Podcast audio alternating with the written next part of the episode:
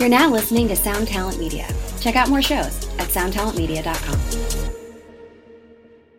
Hey guys, it is Ryan. I'm not sure if you know this about me, but I'm a bit of a fun fanatic when I can. I like to work, but I like fun too. It's a thing. And now the truth is out there. I can tell you about my favorite place to have fun Chumba Casino. They have hundreds of social casino style games to choose from, with new games released each week. You can play for free anytime, anywhere and each day brings a new chance to collect daily bonuses. So join me in the fun. Sign up now at ChumbaCasino.com. No purchase necessary. VGW. Void were prohibited by law. See terms and conditions. 18 plus.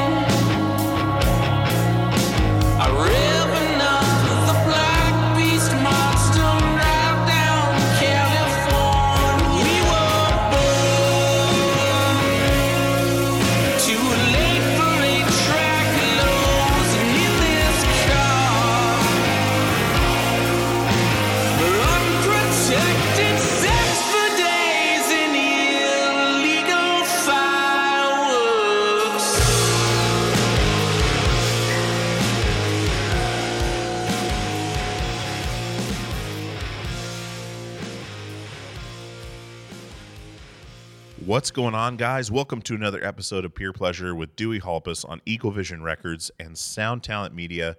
I am Dewey, your host with the most, bringing you more great content week after week. Guys, I am so excited about this episode. I love how it worked out timing wise. Episode 187, motherfucking 187. Soma Snakeoil. I know you guys have heard the Fat Mike episode. Uh, Soma is Mike's ex wife. She's a, a professional dominatrix. She is an amazing artist. She's an activist. She is uh, a parent.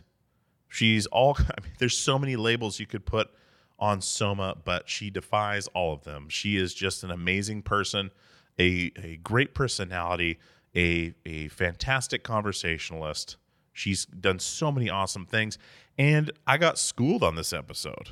Uh, I've been fascinated by the BDSM community for a long time. And like I tell Soma, I, where do you dive into something that prolific? Like, where do you even dive in without feeling like some 50 shades of gray douchebag, right? Because, uh, you know, being at Fat Mike's house doing the Fat Mike episode, I got to go in his dungeon. And once you walk into those places where you're, that's all it's for. That's what it is. It's a dungeon. How often, how many of you guys have walked into an actual dungeon? I guarantee probably not many. Um, but the experience is is incredible because it takes you into that place. It puts you. It's like walking into a movie set, but it's not. And the the the smell, the the aesthetic, is all encompassing. Like you can get lost in there. It's crazy. But where do you dive into that? You know. So I asked, and we went over a bunch of stuff. Um, we talked about a lot of things, but mainly we were looking at where does that come from, right? It's fascinating. So I think you guys are really going to enjoy this episode. I had an absolute blast. Soma is fantastic, and you know, every so many people we have so many mutual friends, uh, but have never met, and everyone, every single person I told about Soma coming on the show is like, she's the best, she's the greatest. Like she is thought of so highly in her group of friends uh, and and fellow activists and artists. It's really inspiring, and uh, I felt really really uh, lucky to have her on the show. So Soma, thank you for coming on. Um, you're probably not listening to your own show, but maybe you are. Um, but yeah, if you guys, you know, she was she was a subject of some of the stuff on the Cokie the Clown record that Fat Mike put out. So uh, this is going to tie a lot of dots together, is all I'm saying. um, as far as as far as the story goes. But thank you so much again to Soma. Thank you guys for coming back week after week and believing in me to bring you great content, trusting me, subscribing to the show, listening to every episode, whether you know the person or not. That is the coolest thing to me, where I don't have to release an episode with uh, fucking Jesus Christ and for you to listen to it, right? I don't have to have an episode with with uh, you know the multi multi multi platinum fucking Mick Jagger just for you to download the show. You download the show because you like the show, and I bring you content that you enjoy. That is the ultimate compliment, uh, and I could not ask for anything more. So thank you so much. Let's get some business out of the way real quick, and we will dive in. PeerPleasurePodcast.com is the website. You can go there for all the episodes, contact information, all that jazz. PeerPleasurePod at gmail.com is my email. If you need to get in touch with me, uh, questions, uh, comments, guest ideas, things you like, don't like, go rate and review the show. Write a review, rate the show. Uh, it, super, it just helps us out so much. So, anyways, let's get into this one, guys. This one is a fantastic episode. Here's my conversation with Soma Snakeoil.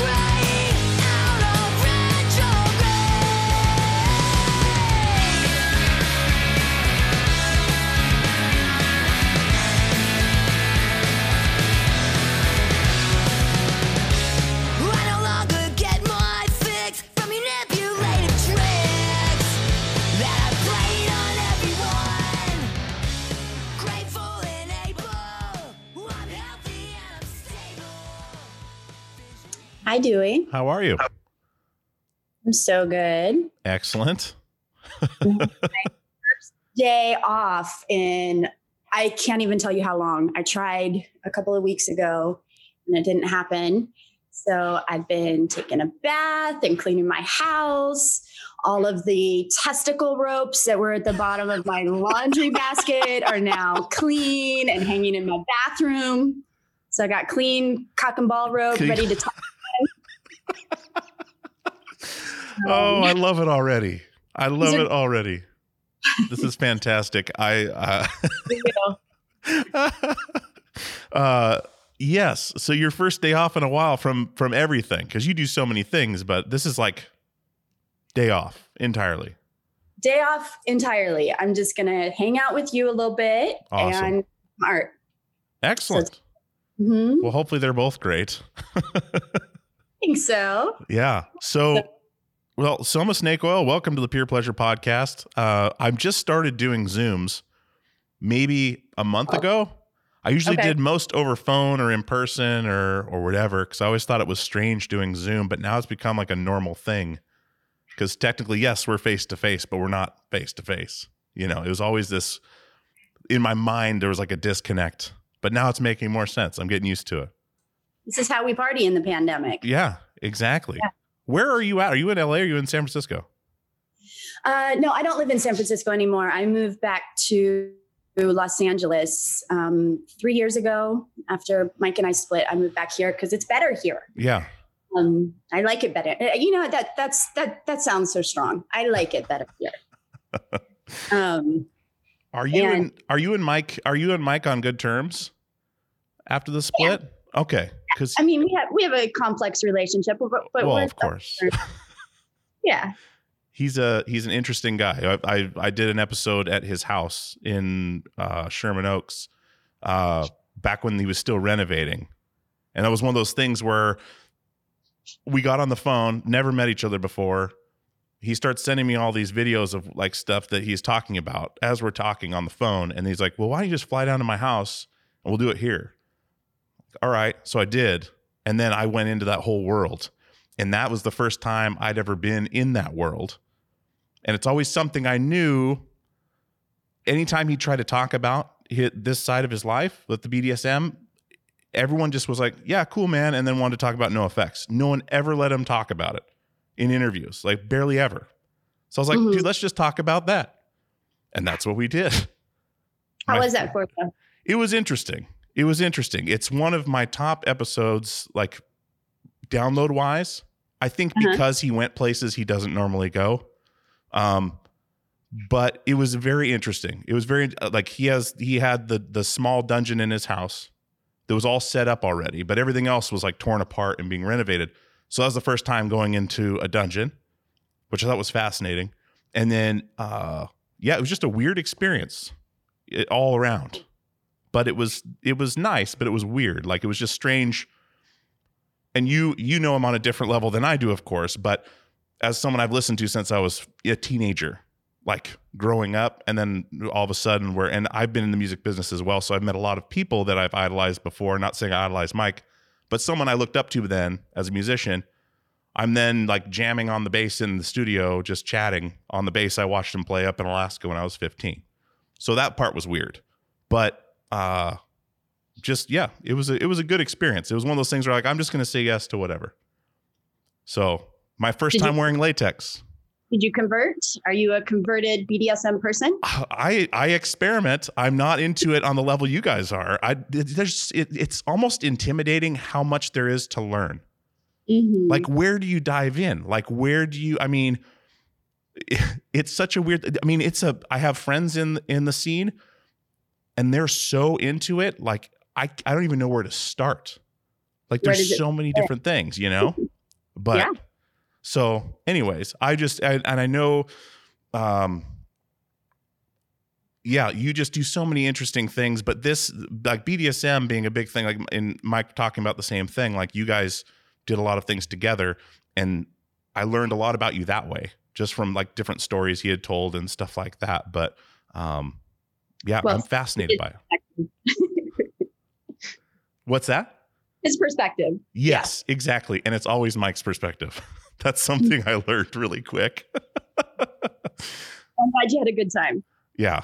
But uh so anyways, I'm excited to talk to you because you do so many things and I'm fascinated um by the BDSM community as a whole. I mean, it fascinates me because I don't understand it enough to um like I like to learn about it because I'm definitely interested. It's uh, it's very fascinating to me. Um but I kind of want to know your story, like like where you come from and and uh um kind of where like where where did you grow up? I grew up all over the place. So, um, I mean, I was born in England. My father's British, my mother's American, and um, my parents were.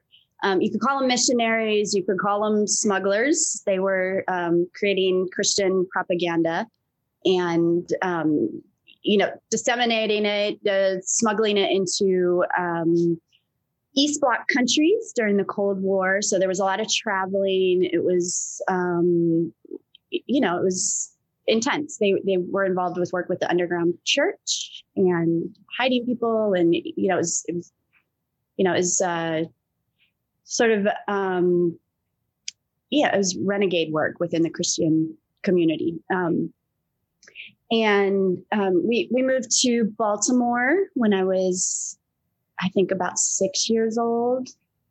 And that was sort of that was home base, but they did a lot of traveling and they took us with them in Europe and North Africa, parts of the Middle East. Um, so there was a lot of moving around Wow. Uh, when we when we were young, um, which was rad. Mhm. You know, Yeah. it was really very interesting way to grow up. Um, and when I was, I think I was like 16, maybe I was 15. We moved to South Dakota, to Sturgis, South Dakota, where they have the motorcycle rally Yes. every year. COVID spread. yep, the We're- COVID the super COVID spreader. now. better Oh. event.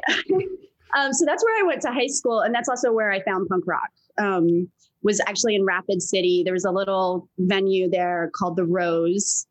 Um, and you know, like some great local punk bands, and um, and you know, I saw Neurosis there when I was real young. Uh, wh- Well, I mean, I guess it's it's real young to me. I, I was like 17, almost 18, Yeah. somewhere around that age, and I saw Neurosis, and that completely changed my life. Um, you know, and that was like when they had um, was it Enemy of the Sun, and they had um, the, the multimedia hmm The projections. and I saw the self immolation of a monk, and you know, it was just like mind blowing for a young Christian kid. um, you know, it was it was great, yeah. and I had a dumpster dive there. Um, yeah, it was like a weird scene. I hung out with. Um, you know, there was like goths and vegans and punks and um, white supremacists, like all together in this little, you know, it was a small town. Yeah. Um, That's fascinating. So- going back real quick, so when your your folks were doing that, like the whole underground thing, were they like were you noticing what was going on and what they were doing? Like were you aware of that and like were they um like bringing you I know they were bringing you guys along for the ride, moving around and stuff, but how much did you know about what they were doing? Um, I definitely knew because we were, you know, like there was involvement, you know, like, Okay. you know, like I remember my mother strapped with films to her stomach, looking like she was pregnant Mhm. to get, you know, content through the border and then unstrapping it on the other side.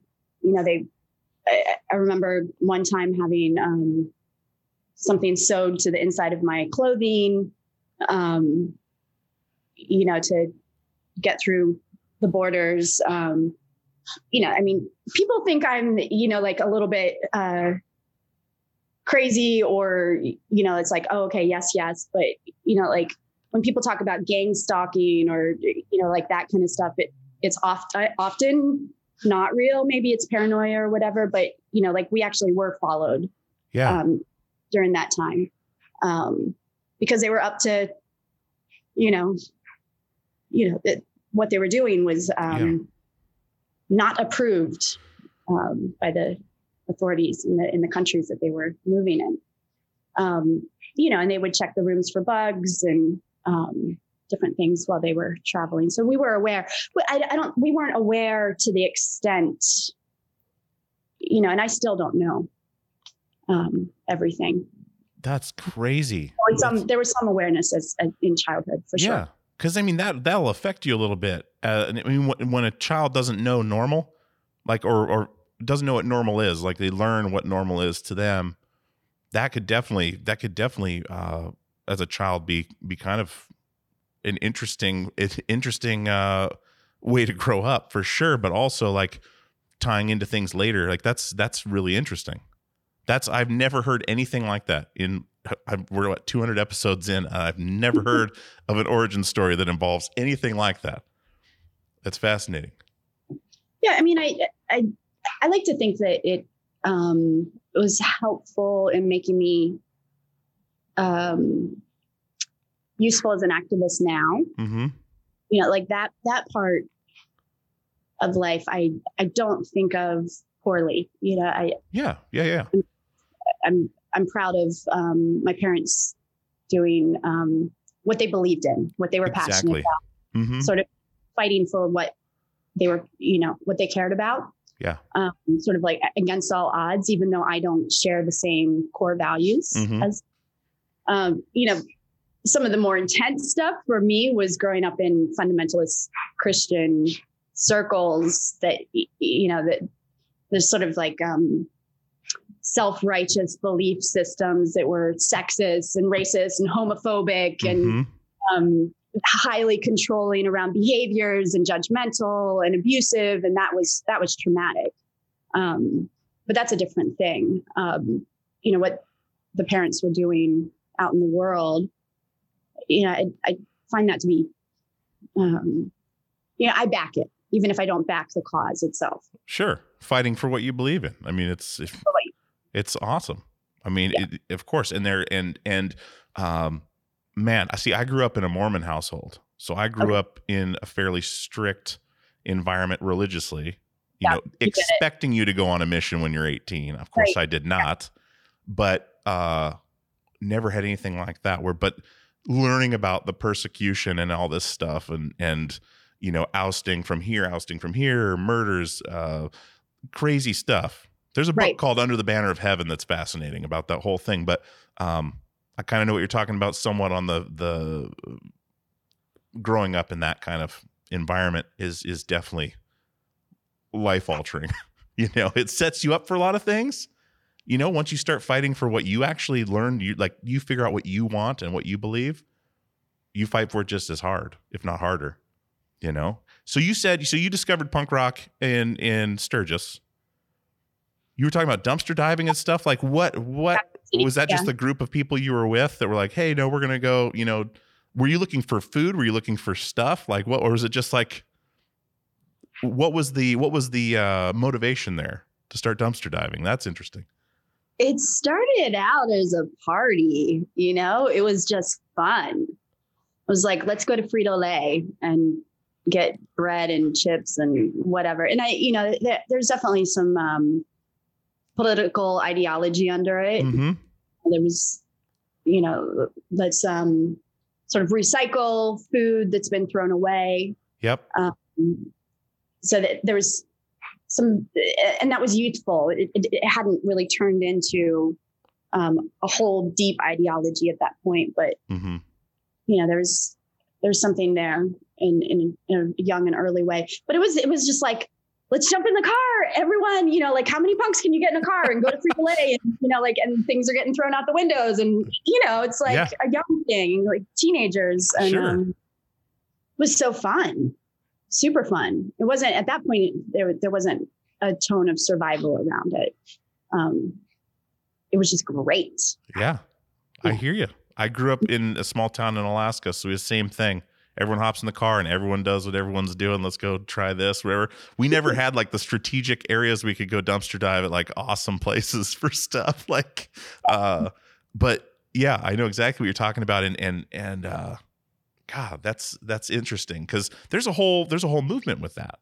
With Sure. with dumpster diving and like like repurposing uh you know And pulling most of your food from that like even feeding their kids like families feeding their kids from that way that uh not out of desperation but because they want to like this is what we're doing and it, it's make- a it real makes anti-capitalist thing too right yeah yeah and recycling and um, not letting things go to waste. And there's an environmental aspect to that because Mhm. really Mhm. absolutely. I just see i have kids myself and i just see how much goes in the compost bin after dinner. It's just like what is going on here? Like ha- sometimes half the plate is like are you kidding me right now? Like it's it's nuts how much we throw away. Well It's that's crazy. i mean on a bigger social hmm scale that's something to really talk about. It's super important how there's enough food in the world to feed everyone but people go hungry right Exactly. Exactly. Man, and, and it's something I see.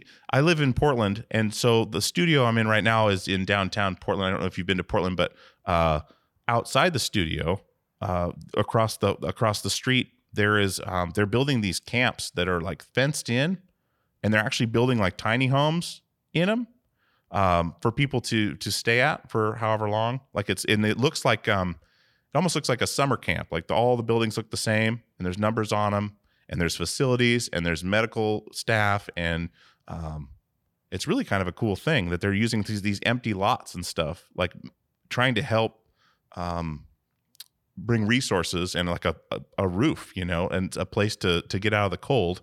Um, it's been fascinating to watch them build it, but they put it up fairly quickly um, because Portland. Um, I, I, I believe the rule is that well, you can camp anywhere. You can put a tent anywhere. So there's neighborhoods um, with tents up. There's everywhere around the studio. Like as I walk into the studio, I mean, there's just lines of tents and little communities, and uh, it's been really interesting to see what goes on there and seeing these awesome uh, projects going on, similar to what you're well, maybe not similar to what you're doing with the sidewalk project, but um, you know, providing resources, you know, to people that uh, that uh, is it The term now is hou- houseless.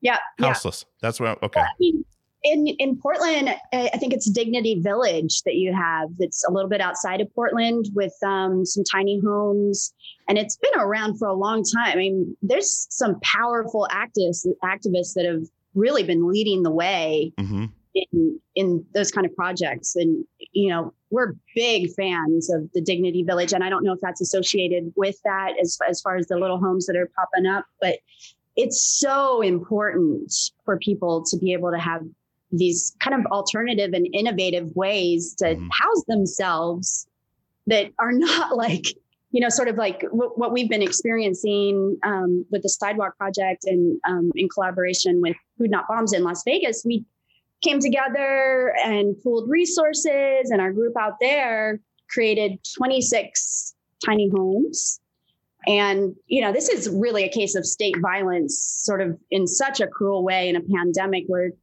um, you know the, the city and county of las vegas came in and just obliterated this little village that we created together hmm in the midst of a pandemic.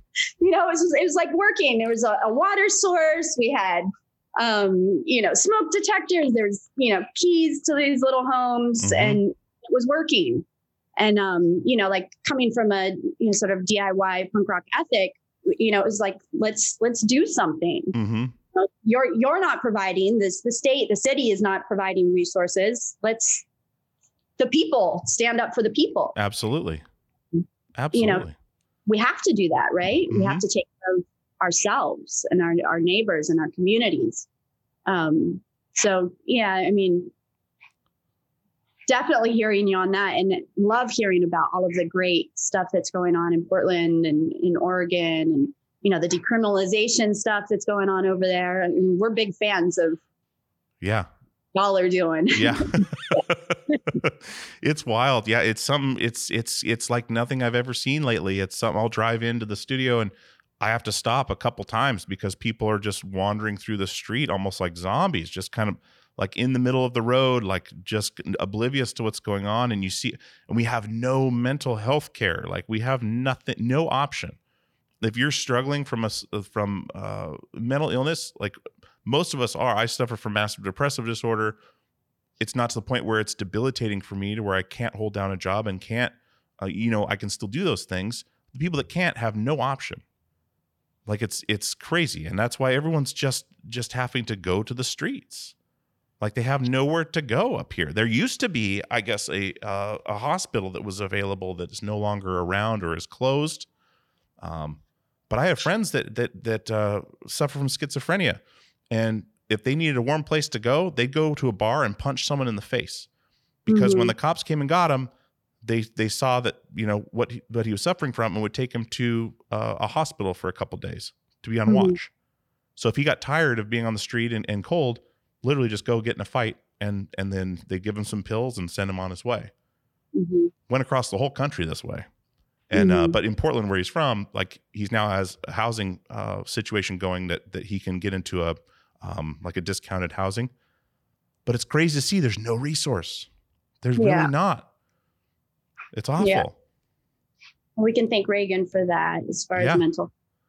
But you know, I mean, one of the things that you know we really talk about with Sidewalk Project, it- you know, I, I think that there is this perception around being unhoused that um, people who are unhoused are um, mentally ill, and there is that component, and it is really important to talk about. There's so many people in housing hmm that struggle with mental health and there's so many people in housing that struggle um, you know with whatever it is that are the same circumstances as, as people on the street. There's people who u- use drugs in housing. Um, there's you know sex work in housing. It's it's all the same stuff hmm what is really different with the circumstance of being unhoused is is poverty. And um, you know not being able to have um, you know not being able to pay rent. Hmm um, and Mhm. that comes from so many different circumstances. And you know that could be health. It could be systemic racism. You know it could be sex you know there's so many different things that lead to um, not having you know the resources for housing And it's a very thin line. I think that people forget that so often. It's a very thin line and it can happen to any of us. Um, and, you know, that's one of the reasons that we say houseless, not homeless as well, is this there's a lot of stigma towards people who are unhoused. And, um, and it even starts with the word homeless. Yeah. Yeah. There's a lot of terms used and, and stuff. I'm, um, by tr- when I stopped touring for music, I needed to get a, a job and, and support my family. So I went into the trades as a commercial plumber. So I work with a lot of Trump supporters. I don't know how in a union. Um, but the terms they always throw around, all these bums are down here, you know, like complaining about uh, whatever, or oh, if I if I bring some of this stuff I would have taken to the dump, um, it's a it's a two edged thing because they're like bikes, like old bikes and stuff like that. I just drop them off to this guy and he takes them and sells them and flips them around. But as he's looking at it as I'm getting trash out of my house and giving it to this guy because here's my trash. Not, Okay. hey, let's empower this guy. I've got this stuff in my garage. I'm going to take anyways. So the action is helping the guy out, but the way he's doing it is a uh, I'm better than you kind of like here you go, you know, good luck, you know. Um, Yeah, we really do have an American caste system, don't we? yeah, absolutely.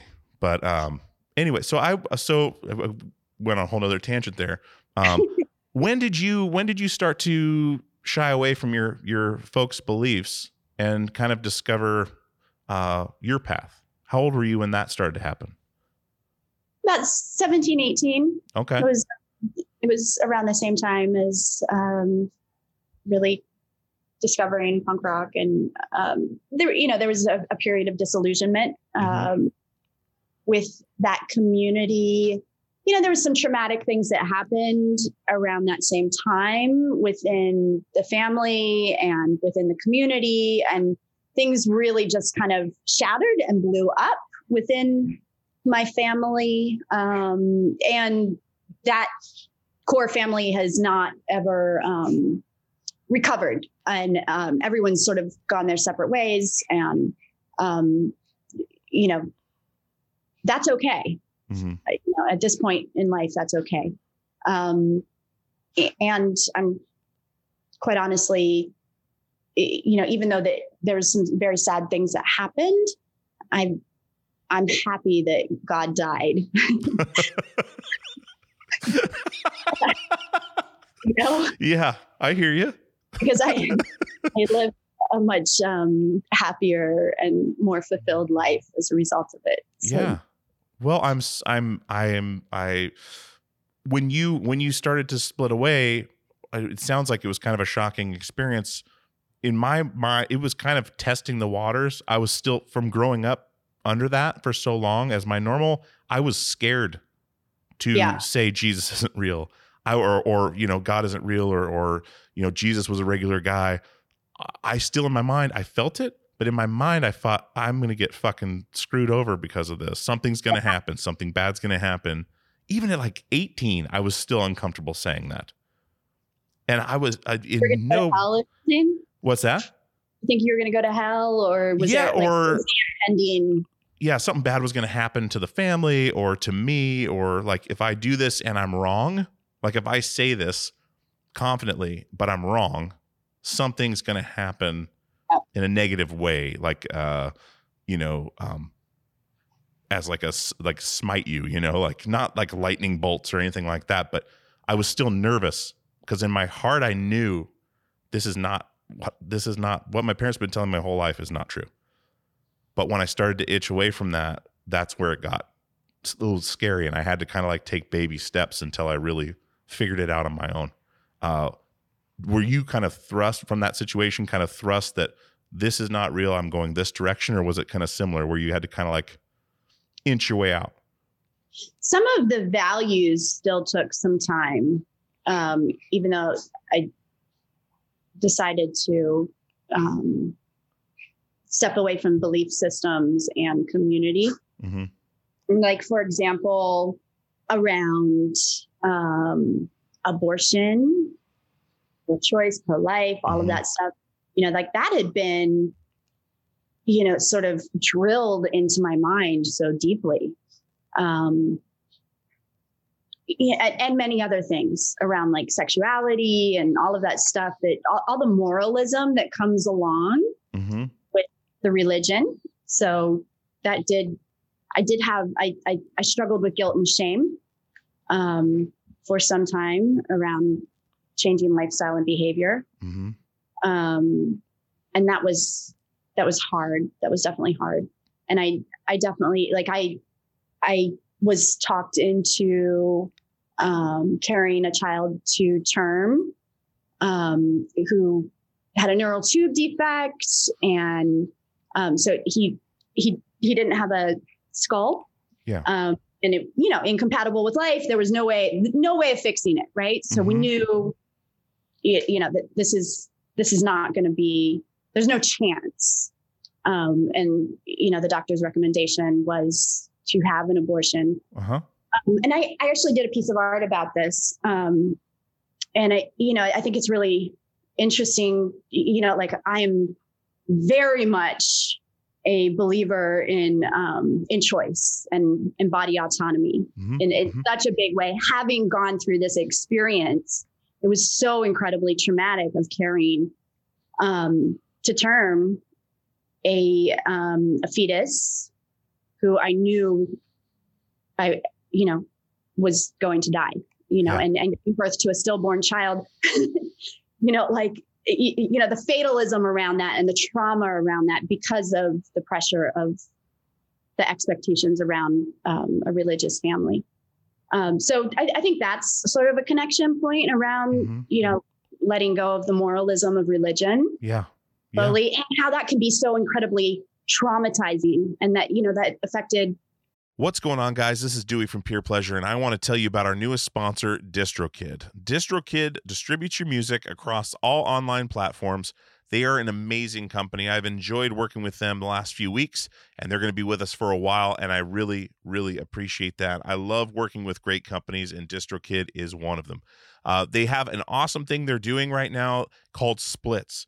Now, if you're working as most people are online, doing collaborations with people from all over the country, all over the world, as easy as that is with the internet, uh, you want to get those people paid when you put that music online.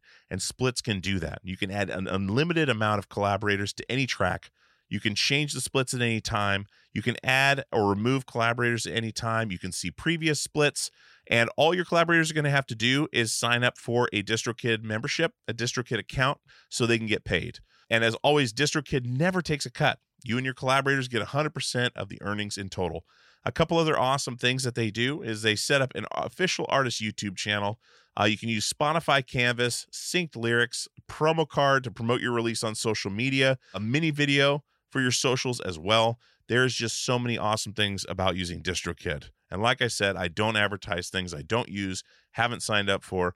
I have signed up for this. It is a breeze, literally a breeze and you can get going right away. So definitely check out DistroKid, and I want to give you 30% off your first year's DistroKid membership at any level. That is distrokid.com slash VIP slash PPP for Peer Pleasure Podcast. Once again, that is 30% off your first year's DistroKid membership at any level. distrokid.com slash VIP slash PPP. Go check out DistroKid right now, distrokid.com slash VIP slash PPP for 30% off. Lucky Land Casino asking people what's the weirdest place you've gotten lucky? Lucky? In line at the deli, I guess? Aha, in my dentist's office.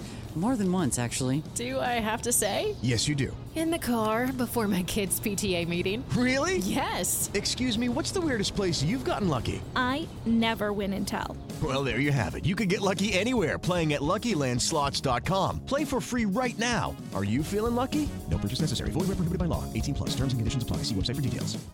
One Hit Thunder is a podcast where we both celebrate and have a good laugh about bands and artists that had just one hit that we all know.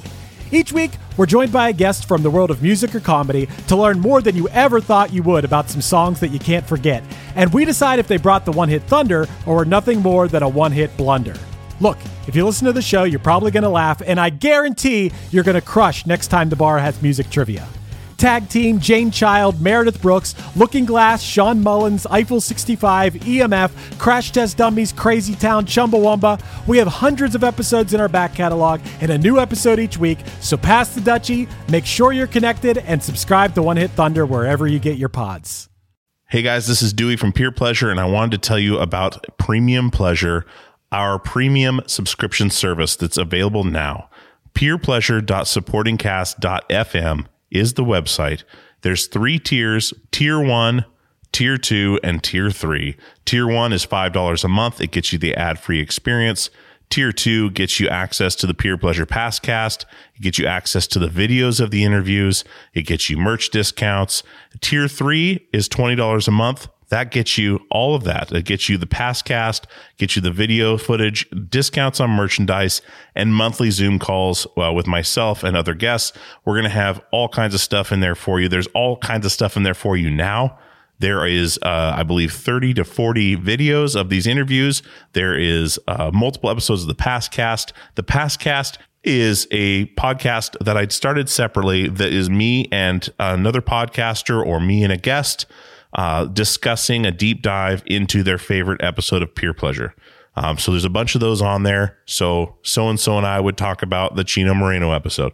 So and so and I would talk about uh, the Yvette Young episodes, and we would do a deep dive and tell where they came from, how we got the guest, stories of uh, that weren't discussed on the podcast or maybe weren't in there.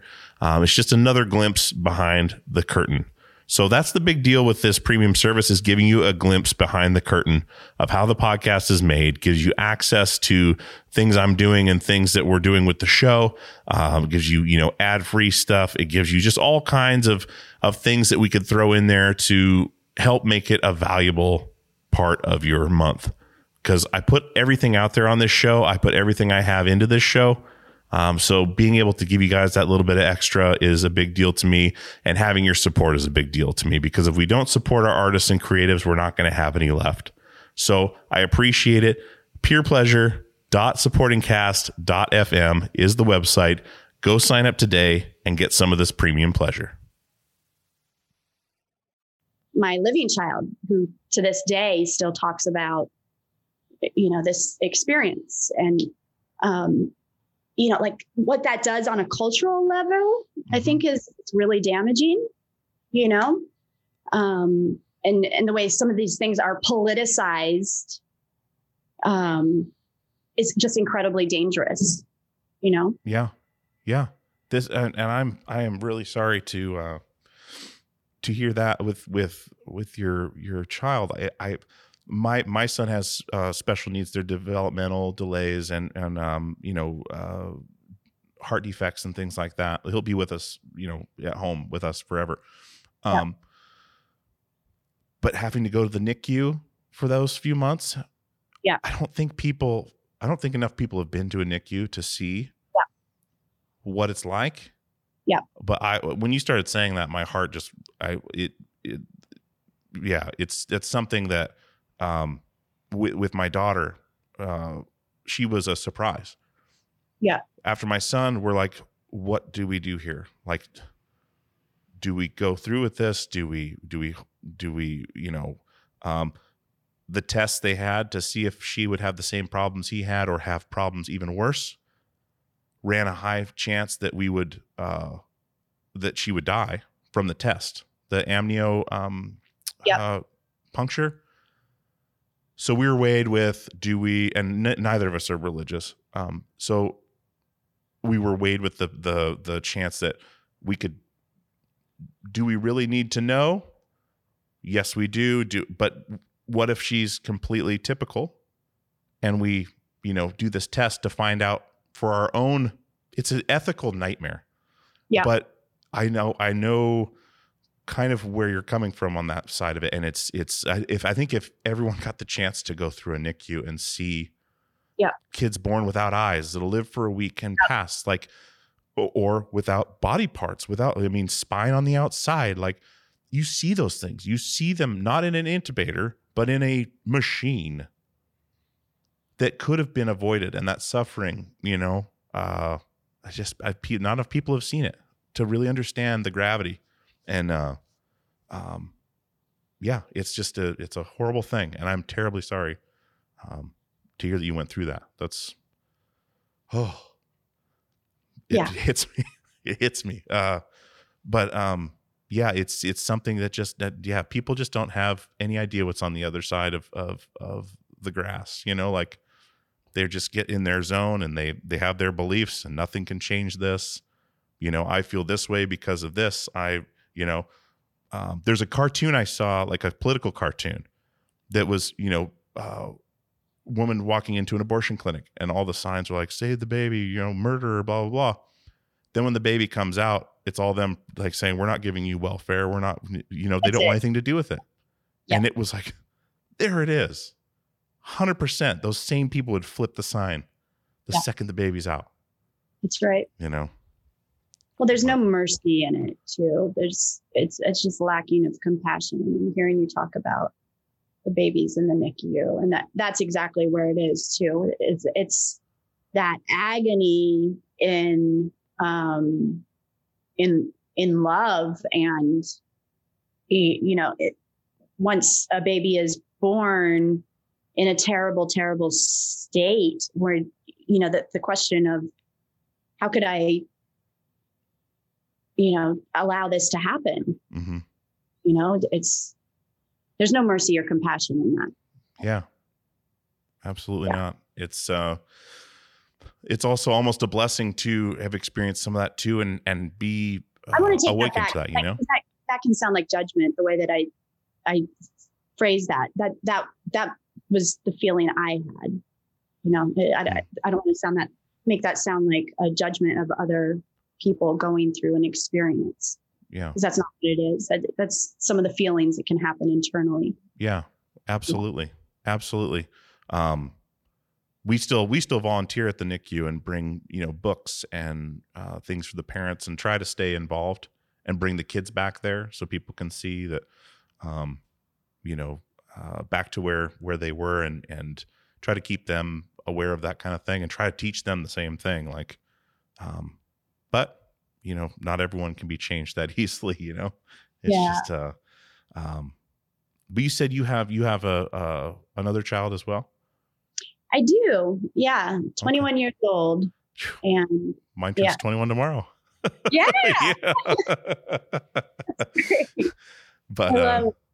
Happy birthday to them. yes and it's it's crazy to think about it's crazy to think about but um well when did so so so after all this happened you'd start to branch out a little bit you're discovering you know punk rock and music and the whole culture and uh friends and and going around doing your thing uh how did you get involved with uh with BDSM like where did that come into your into your wheelhouse because that I'm really curious on that because like I said I'm fascinated by it but I don't even know where to jump in You've been running around wearing latex. I did. I was. I was wearing. I could send you pictures of this. I was.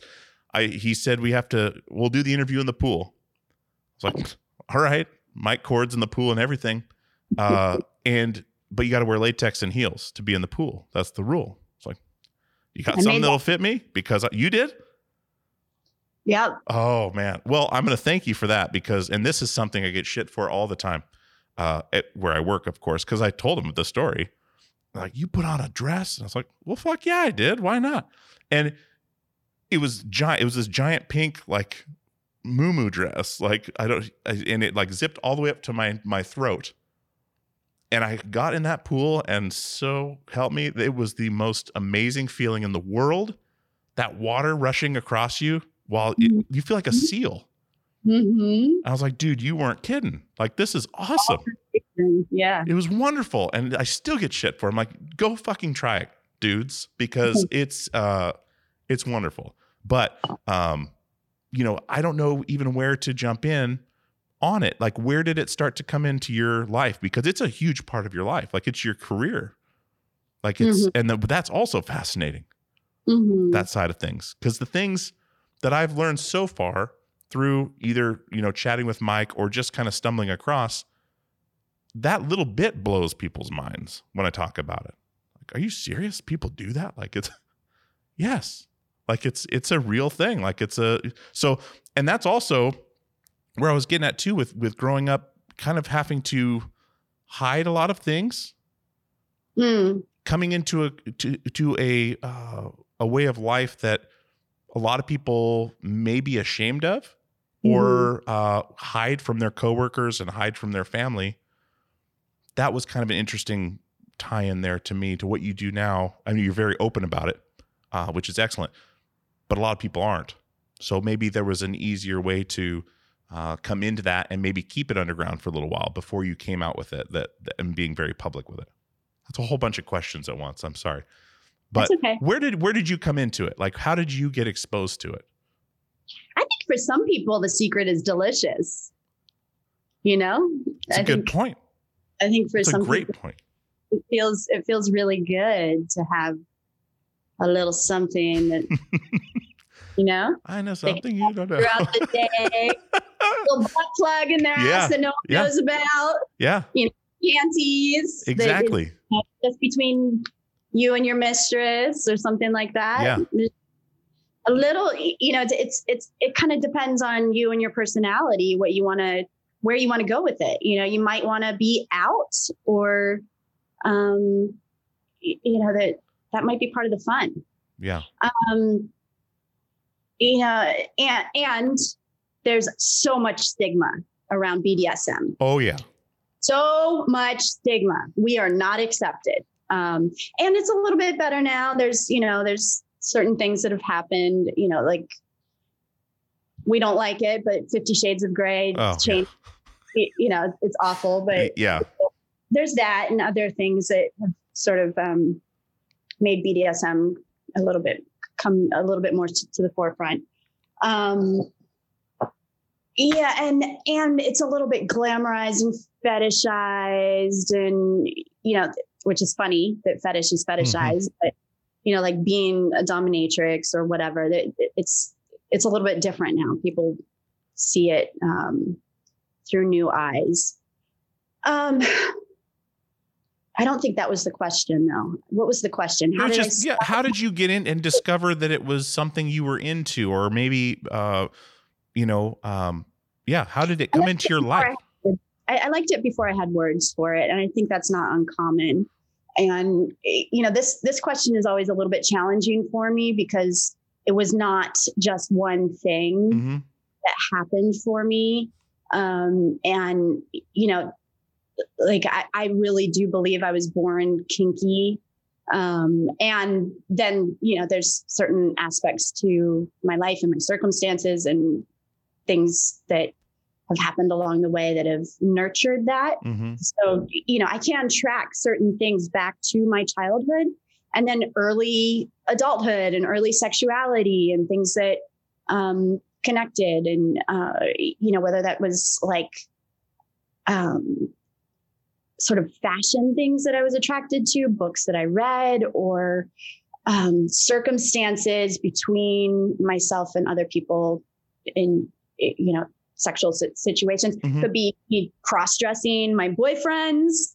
Um you know there's so much so much that i could talk about.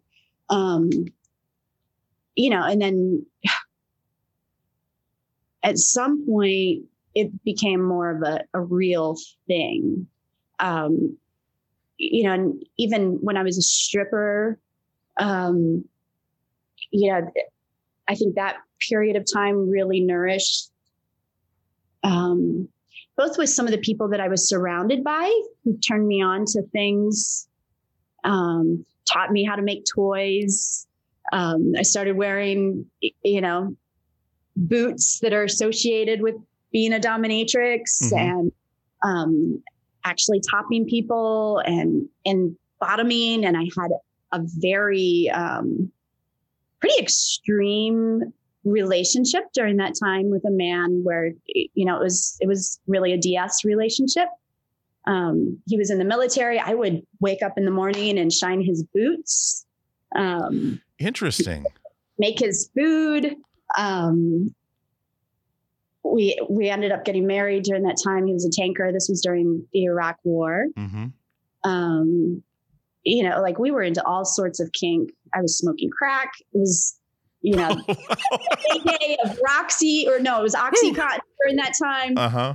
These were wild. Yeah. Jesus Christ. you know, I had a client who would come in and um, it was it was interesting during that time. I was a stripper and I had a client that would come in during that time and um, during lap dances, he would pay me to flog me. You know, it was like there was like a period of bottoming during that time, Mhm. but also switching. Um, you know, like there's just so much. Yeah. There's so many stories I could tell you. um, uh, you know, and that, that that just goes on forever. And and you know, that, and it wasn't formalized. There was no training. It was just like messy. Um, but I was reading books and um, and then at some point I I learned more and um, actually started um, doing it as a as a business and Yeah. there's fetish stuff and and then um, that became more formalized and I finally got a mentor and started working in a dungeon. And that was Okay. Dominic Angelina.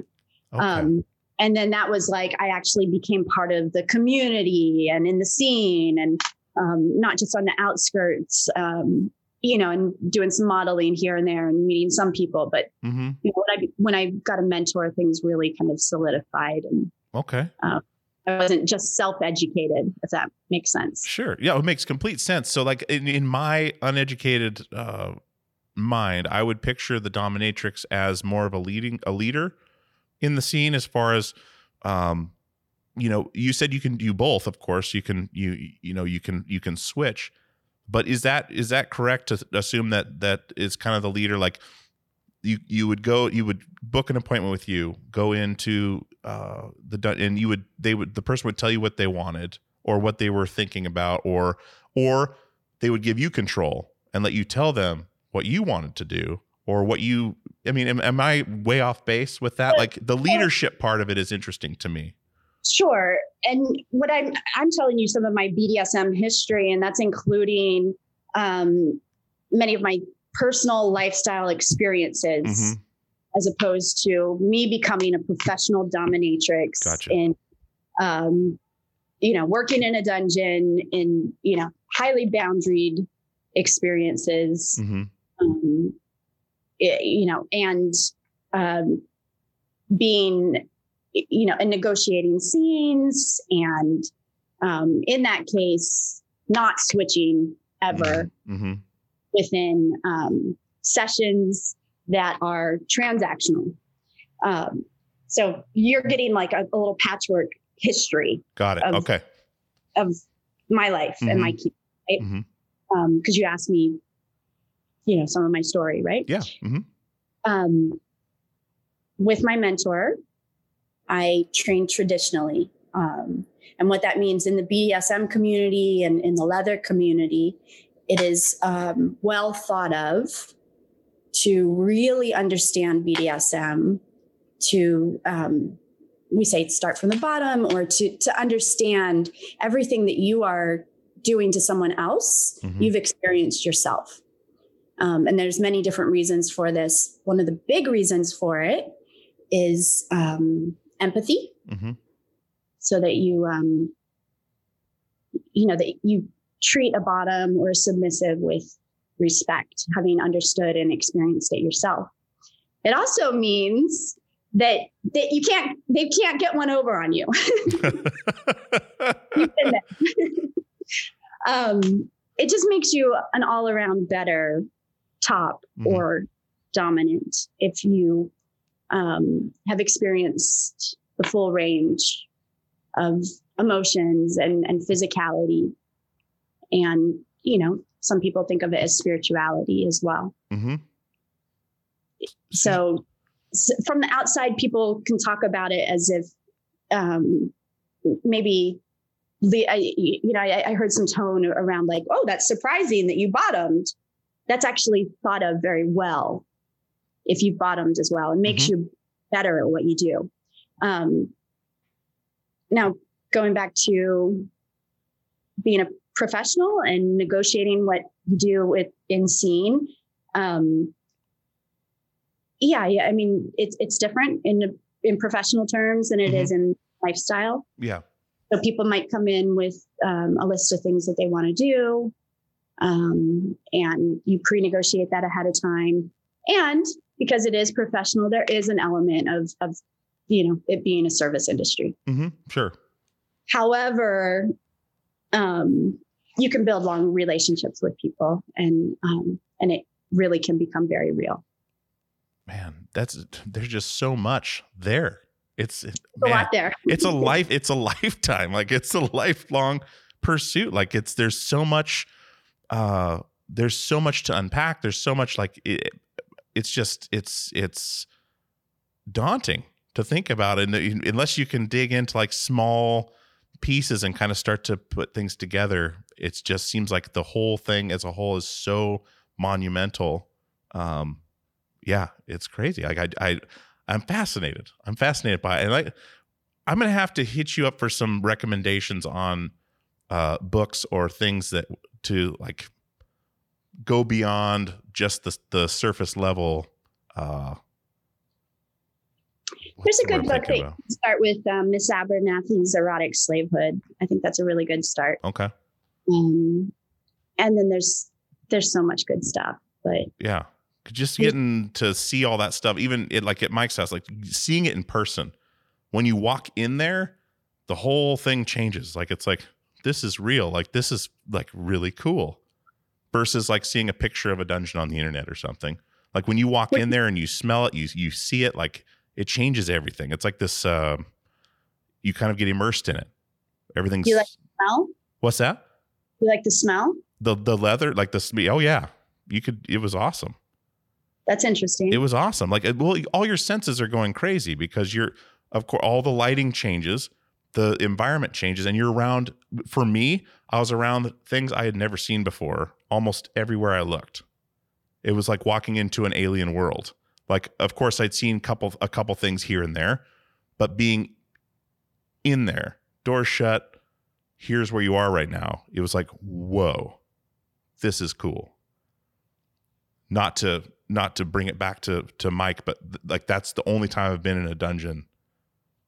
Like, just check it out. This is awesome. Like, this is really cool. And so, uh, that's I mean, I don't know where else you would do that without actually finding one and going into one. Just kind of stumbling into it. Oh yeah, go check out the house or whatever. Okay, walk in. Oh, here it is. you know, like you're walking into a, a, a powder room or something it was it was life changing kind of like it was just like wow i have a whole new like already having a whole new appreciation for this just seeing the the i mean it's it's it's incredible.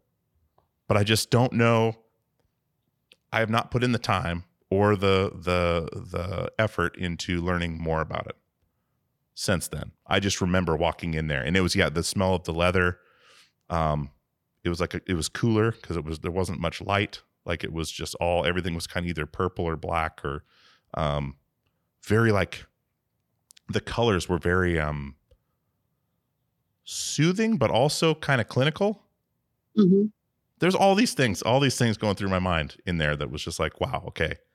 I'm starting to understand like the Mhm. attraction. Um and yeah i was not in latex at that point. But once i put that on hopped in the pool i was like man there's something to this. This is awesome. You know? So um but yeah so the whole i mean the whole the aesthetic feel to it is is uh, kind of an all-encompassing thing too and once you're in there because you're kind of like okay here i am. I wasn't there for that reason but i was in there in that moment. So is that something you don't hear very often? The smell like the the leather the the is that is that the different one? You might you might have fetishistic tendencies. yeah.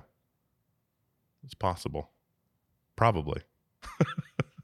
Because it's something where i never i never um even in my you know, my adolescence like everything was pretty normal. Like i didn't experiment a lot with things. I didn't experiment a lot outside of just normal like typical uh male female you know teenager relationship uh you know sexual experiences.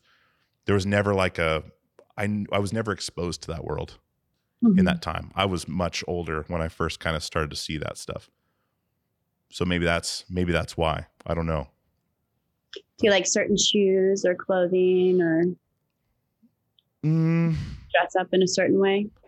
not more than another, really. Like uh, nothing that I could pick out. Okay. Nothing, nothing I could pick out. I just remember I'm very like feeling, feeling to me like um I've never had a problem with like tags or stuff like that. Like people are really sensitive to things like that on clothing. But I definitely noticed stuff like that when I was in the in the latex in the pool, the way the water felt. Like I could think of it right now. Like I could I could remember that feeling right now. That's something I can't do with a lot of things, but I remember exactly what it felt like and how comforting it was almost. It's like a 90 degree day, sun's beating down, but that water rushing over you. I tried to describe it to people uh, that were joking about it with me. Um, that it's kind of like it, reminds me of what that aqua massage at the airport would feel like, where they put the cover over you and run that water over your body, where there's that thin layer that doesn't let you get wet. hmm I would I would I would think it was somewhat similar to that because the water's passing over you like effortlessly, but you're also not like soaking wet. Like it's this weird like like a seal. That's why I, I don't know. I'm going off all these tangents, but uh Could make it a goal to get in a leather sleep sack. the sleep is that the one that's like completely enclosed Mhm. with like a little tube that or some or something where you can breathe or or You can be it can be get off. taken off right like the You do. it can the oxygen can be shut off or whatever for you can't If you want to go that hardcore, sure. that's wild a leather sleep sack man you've got all sorts of it like looking behind you you've got everything in there is this is this is in your house Yeah, I just have like a dungeon light in my living room. Um, I live here with my mentee, um, Priestess Lilith Scorpius, and we just have, you know, just like a little tiny. It's nothing too sophisticated. Just a cross and a cage and a few toys. Keeping things simple in life right now. Man, see, that's yeah, that's the like I wouldn't know what half of these things are behind you, but like, uh, that's what I'm saying. Like, it's it's We're here. there Or you like- Yeah, some people were ready for the apocalypse ahead of time. Man, let me ask you this: What kind of mask do you wear when you go out to the store? Do you have an awesome mask that you use? Um, no, I mean I just wear masks. Just a regular one. But at the beginning of the apocalypse, I was wearing a pretty cool mask before, or you know, before we got in all the, uh, you know, like the regular N95s and all that stuff. But Yeah. it- I, I was ready. Man, Like my people were ready.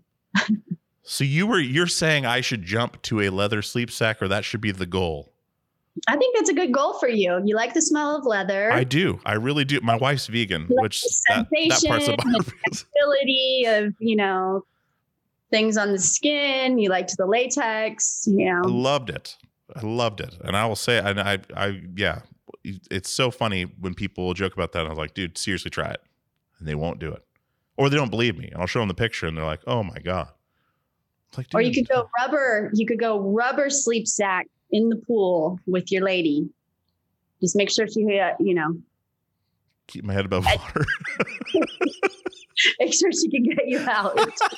Don't go underwater. I don't think that would happen. I don't think that I'm, I'm yeah, I'm six foot five, 360 pounds. She is, yeah, she's much smaller. And uh yeah.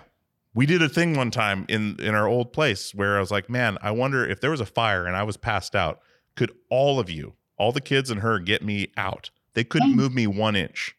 Oh, Like I just laid on the floor completely motionless and they're tugging and pulling and I did not move an inch. And then I picked all of them up and took them out all the way down the stairs to the street. I was like, you better hope I'm still awake. but it's a good family exercise. Yeah. exactly. Um, another thing I wanted to talk about with this, with with the BDSM, is is um, your meditation practice, like Yeah. practicing mindfulness. Does that give you a new approach to approaching BDSM? Being being on a, a more enlightened, um, be, being more enlightened with the mindfulness side of meditation and and that kind of control of your body. I'm not going to claim any kind of enlightenment, but um, my meditation practice definitely touches everything in life, including BDSM. Um, and I, you know, I do think to your point, um, it it affects embodiment. Um, and you know, like I, I've experienced a fair amount of um, dissociative episodes and and like long dissociative episodes in my life, you know, associated with um, I think you know probably associated with trauma and Yep. all of Mhm. that. Um, and meditation practice has really changed that for me, where I'm in my body. Present. Um, yeah, I'm present. I'm in my body, um, and I know how to get myself in my body, and um, that's life changing. Mhm. And you know that that's affected my BDSM experience, both to how I talk with people about their experience with BDSM, and um, and then also where I am, you know, within a um, within a scene. Mhm. Uh, so yeah, I think embodiment is a big aspect, and then also just exploration, and it's pretty interesting some of the things that I've been able to do. Um, you know, some of it is pretty. I mean, talking about sleep sacks, for example. Sure. Um, one one of the things that I like to do.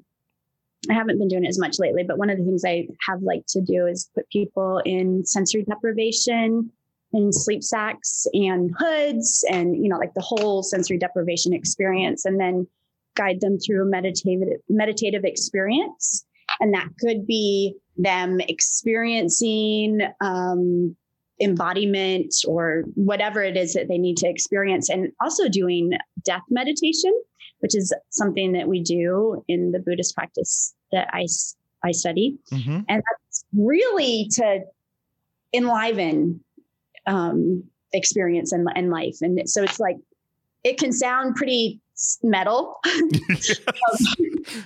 we put you in a sleep sack and talk about Death death. meditation. Oh.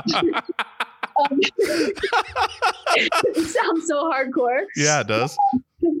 but it, you know, the idea is really to to focus on on how good life is and how precious life is. Um, so you know, it's like when when you come out of it, it it's like how, how am I going to live today? You know, with the awareness of mortality and Mhm.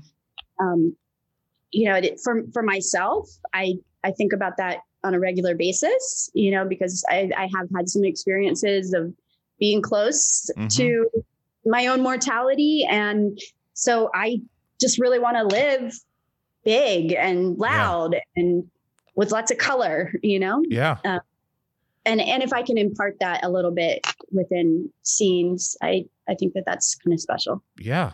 That's fascinating. Coming full circle with that too, like um talking about, you know, with your like moments struggling, well, not struggling, but well, struggling, but um with mortality and stuff like that from that uh the the record that Mike put out, the Cokie the Clown record, the first song.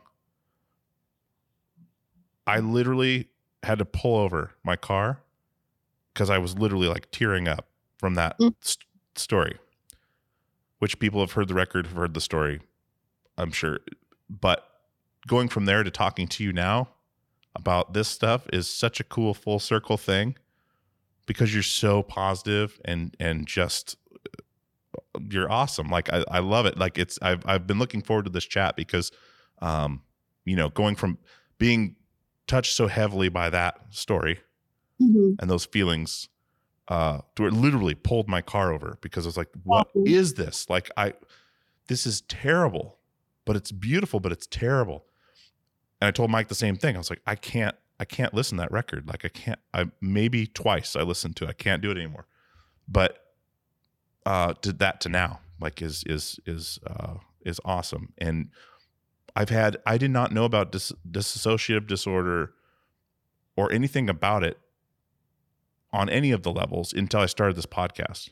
Hmm. I've talked to three other people that have severe episodes of this, to where uh, one uh, her is Rachel Midori. She was a, a adult star Mhm. um, that I had on. I don't even remember how we got connected, but she had attempted suicide a few times, and she was basically watching herself across the kitchen do it with no feelings at all. Everything was black and white, and I Mhm. was I had never heard of this before.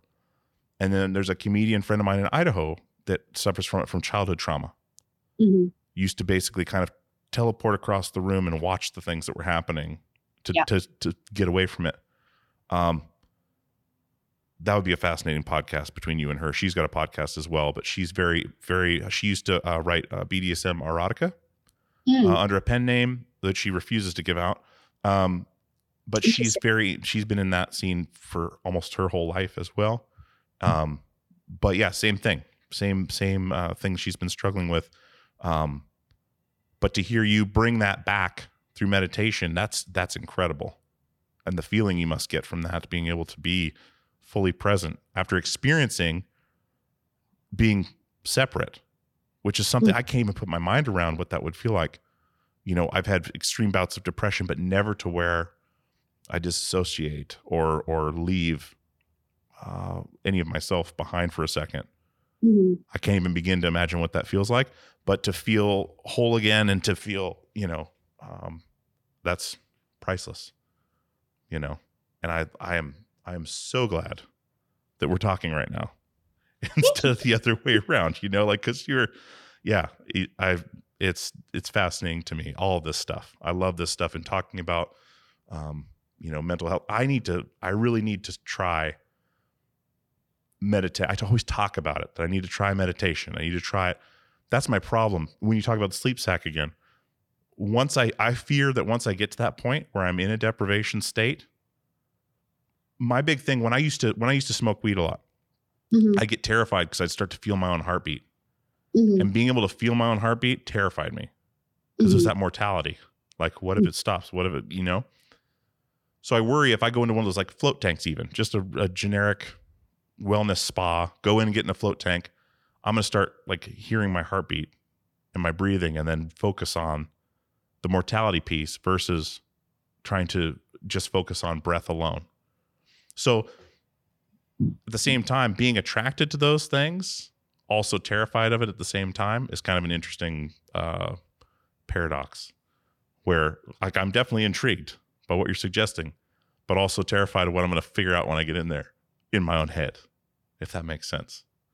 But uh, Well, I mean, I'm excited for you in that regard then, because there's something about when we actively choose to face something like that that just makes us so much stronger and so much more resilient, right? Yeah. It's it's like every time we do that, um, we have even more emotional strength for the next time that something like that happens so that Yeah. when it comes up automatically and we're not in control of the situation we're not in a float tank or in a sexy sleep sack or Mhm. whatever it is then we we kind of we have the skills to manage it as well yeah, so for me i'm I, i'm all about going to the to the edges actively out of choice yeah, I think it's I think it's helpful. And you know, I, I mean, around uh, this idea around mental health and, and breaking through with different things like meditation and everything, I I feel like it's so exciting to not be um, pigeonholed or stuck in a diagnosis or you know like i i remember when i um first got diagnosed by someone in the um, psych community as having dissociative disorder and i was like oh god i've got a disorder. And i felt stuck right? Yeah, like yeah, okay so now i have this thing. I you know like um disorder sounds so scary and it feels like i'm going to have it for the rest of my life hmm right? Hmm chronic. Um, and I don't believe that for us. I feel like there's so much more. I feel like we have, um, we just have so much more capacity and and tools, yeah, you know, yeah. which Have- is exciting. It is, and some of I forget who said it. It was someone I can't remember if it was Greg Graffin or some said about being an atheist that that starts from just a negative, like that. There's nothing. St- it, what he said it starts it starts the, off on the wrong foot with just a negative not like Mhm. there's no expansion on anything like nope that's all that's saying uh it's kind of similar to like whoop here's your disorder this is what you have okay you know where do we go from here right? That Mhm. makes a lot of sense. Um i know a lot of people get relief because they finally get diagnosed so they can get what they need. Hmm but I like the way your your your take on it is is where it's you know it's not who you're going to be. It's not who you you know the the finality of it isn't what it you know stigmatized as. So um that's really interesting. I I really I really like that. Um and so how so you you have a mentee now you said hmm so that's got to be a great feeling being to the point in in uh, in what you're doing to feel comfortable to take on a mentee and take them on the same kind of or, or a similar journey that you went down to now be in that place. That has to feel fantastic, like the achievement, you know, to be to that point. That's crazy. That's awesome. Well, she's definitely on her very own particular path and journey. Correct. Much different than mine. Um, and I get to stand by and cheer her on. And that is exciting. Yeah. I love that.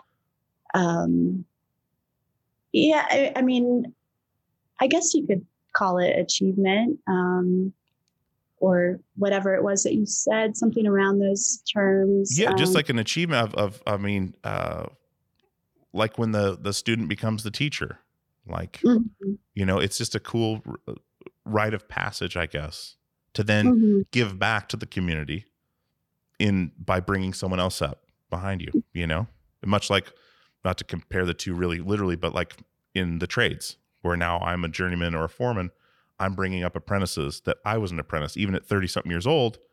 I was like a looked at as a child because I was an mm. apprentice and didn't know what I was doing. Now I do, and I'm I know what mistakes they're going to make.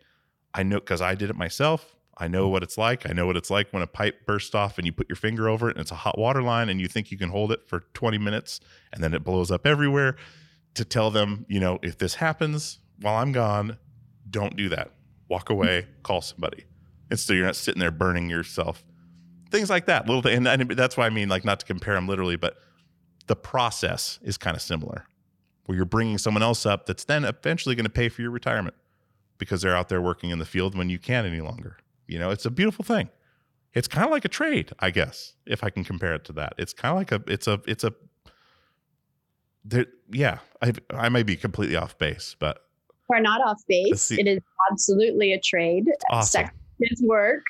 Yep. we have the exact same um, style in the way that we um, that we move forward and that it, talking about journeyman and, Mhm. and apprentice and all of that stuff is you are fully on the mark um, the explosion might be a penis um, it could be blood pouring out all over the place oh no, tell me you have been there. Oh no. Um, rather than you know a hot water heater what i don't know whatever it was Yeah. Uh, but yes you are absolutely on the mark You've had a Um, penis explode? you know when i was a young Oh my God. dominatrix or we call them baby doms Okay. when i was a baby dom um, and baby doms don't like to be called baby doms Mhm. um, when i was a young dominatrix i i was actually i was doing sounding um, and i was in the dungeon by myself What is sounding?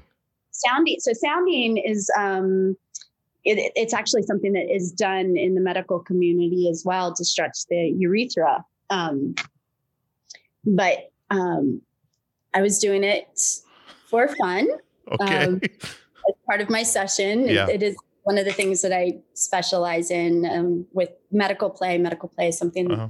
that I really enjoy. Um, and I was sounding someone and they had a gas mask on. It was going great. And um, I put the metal rod down their penis. And um, I felt like a little catch. Then I pushed through anyway. hmm And then we had a geyser Oh my geyser God. of I mean, jeez. um, and you know that wasn't good for anyone. He didn't even know he was having a great time. He was resting, Yeah. you know, enjoying his experience. And um, I was like, my eyes were like this. I didn't know what to do. I got my mentor on the phone, Uh huh. kind of like, "Help, mom! What do I do?" um, you know, with one hand holding Yeah. it tight like Uh-huh. this. What you do when something's bleeding. Yeah. And uh, she gave very good advice. She said, make sure he, he pees. Um, so that's what we did. You know, I, I held tight for a Yeah. long period of time and then he peed and everything was okay in the end. And um, I mean, this was like 12 years ago. He still is my client today, which is good. Yeah. That's we really good. survived. We survived. So Wow. that was probably one of my bigger, you know, like young accidents. Yeah. Yeah. But he's been with you the whole time. That's awesome. the trust is even more. Yeah. Man. Well, Soma, this has been fascinating. I've, I uh I'm gonna have to have you back on it just to tell stories of these things because this is that alone tells me a lot, you know, just hearing the stories about, you know, what can happen and and like even that, what's this? What's that? I could do that all day. But um yeah, I've I've had you on more than an hour and I I I really appreciate the chat. I really do. And uh, you know, um punk rock and paintbrushes going on. We've got Sidewalk Project. Where can people find you online for for everything else? Because you, I mean, you've got so much going on. Is there one spot that would be the best place for my listenership to find you? Um, Soma Snakeoil on Instagram. That's that's kind of where everything happens and where I spill my guts. And then we've got the uh, the punk, punk rock and paintbrushes book that's coming up. So Mhm. that's bad. But yeah, Soma, Soma Snakeoil on Instagram. That's the place. Okay. Perfect. Well, like I say, thank you so much for taking the time to do this. For one, uh, I'm really glad we could have this conversation now, and and uh, for all the info and and uh, I may have to hit you up uh, with questions because that's, now you've got me all interested in all these other things that I'm gonna have to go explore because uh, it's just sure. it's just this journey that's been happening randomly here and there. Like, okay, I'm gonna dig into this. I'm gonna dig into that. We'll see where it ends up. But uh, yes, I look forward to seeing your journey as well awesome. and that all how that all works out. Excellent. Well, yeah, thank you again for for the time and enjoy the rest of your day off. Yay! Get everything clean and ready to roll and and take some time for yourself and and uh yeah. Thank Thanks so much again. for having me. Appreciate it. All right, we'll talk soon. Bye. All right, guys. I hope you enjoyed that conversation with Soma Snakeoil, Goddess Soma. Uh, you can check her out on the socials. She's a part of the paint, uh, punk rock and paintbrushes, the Sidewalk Project. Um, just she's everywhere. Google Soma Snakeoil and just dive in. I mean, she's got a lot to check out. Uh, a very varied career and just a all around just wonderful person. So thank you again, Soma, for coming on the show and bearing with my uh, elementary maybe questions on BDSM and everything else. But it's just it's fascinating, and I I'm not ashamed to admit it either. It's something that's intrigued me for a long time, and uh, like I joked with her, and you guys know, I fucking dressed up in latex and hopped in a swimming pool with Fat Mike to do an interview and uh, I loved it. It was awesome. I can't. You, you just heard me describe it to her what it felt like. But the the who knows? Maybe we'll try some of this stuff out. You know, life's short. You might as well try stuff and and see what you think. So, anyways, uh, I'm I could go on about this forever, but uh, I need to get on to the next episode. But this was episode 187, and I appreciate you guys so much. If you've made it this far to episode 187, that's 187 fucking episodes of this show. Four years of time, little over four years, and you guys are still here. I love it. I love it so much. And uh, so, yeah, go rate and review the show if you haven't already. Shoot me an email. Let me know what you thought of the episode. Let me know if you thought I embarrassed myself. Uh, you know, tell me to shut the fuck up or tell me, hey, keep going. I, whatever. Shoot it over to me. All right, guys, I'm going to get out of here. I got a bunch more episodes to do and I just need to uh, keep my head down and keep going, or I'm never going to finish in time. But, anyways, thank you so much. And as always, we'll see you on the radio.